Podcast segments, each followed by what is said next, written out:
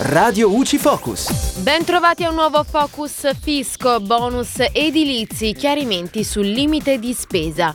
Pochi giorni fa l'Agenzia delle Entrate ha pubblicato una serie di FAC sui bonus edilizi in relazione alle novità introdotte dal decreto legge numero 157 del 2021, il cosiddetto decreto controlli.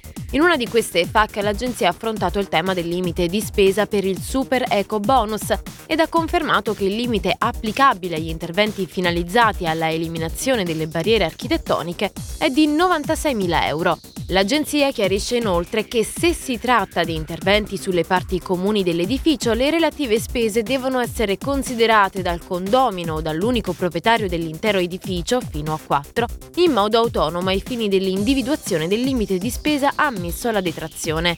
Nel caso di titolarità di più appartamenti, il limite massimo di spesa relativo ai lavori sulle parti comuni va considerato autonomamente per ciascuna abitazione e in caso di più contitolari dell'unità abitativa deve essere suddiviso tra gli stessi. Il limite tiene conto anche delle eventuali spese riguardanti interventi di recupero del patrimonio edilizio, inclusi gli interventi antisismici realizzati sullo stesso immobile anche in anni precedenti.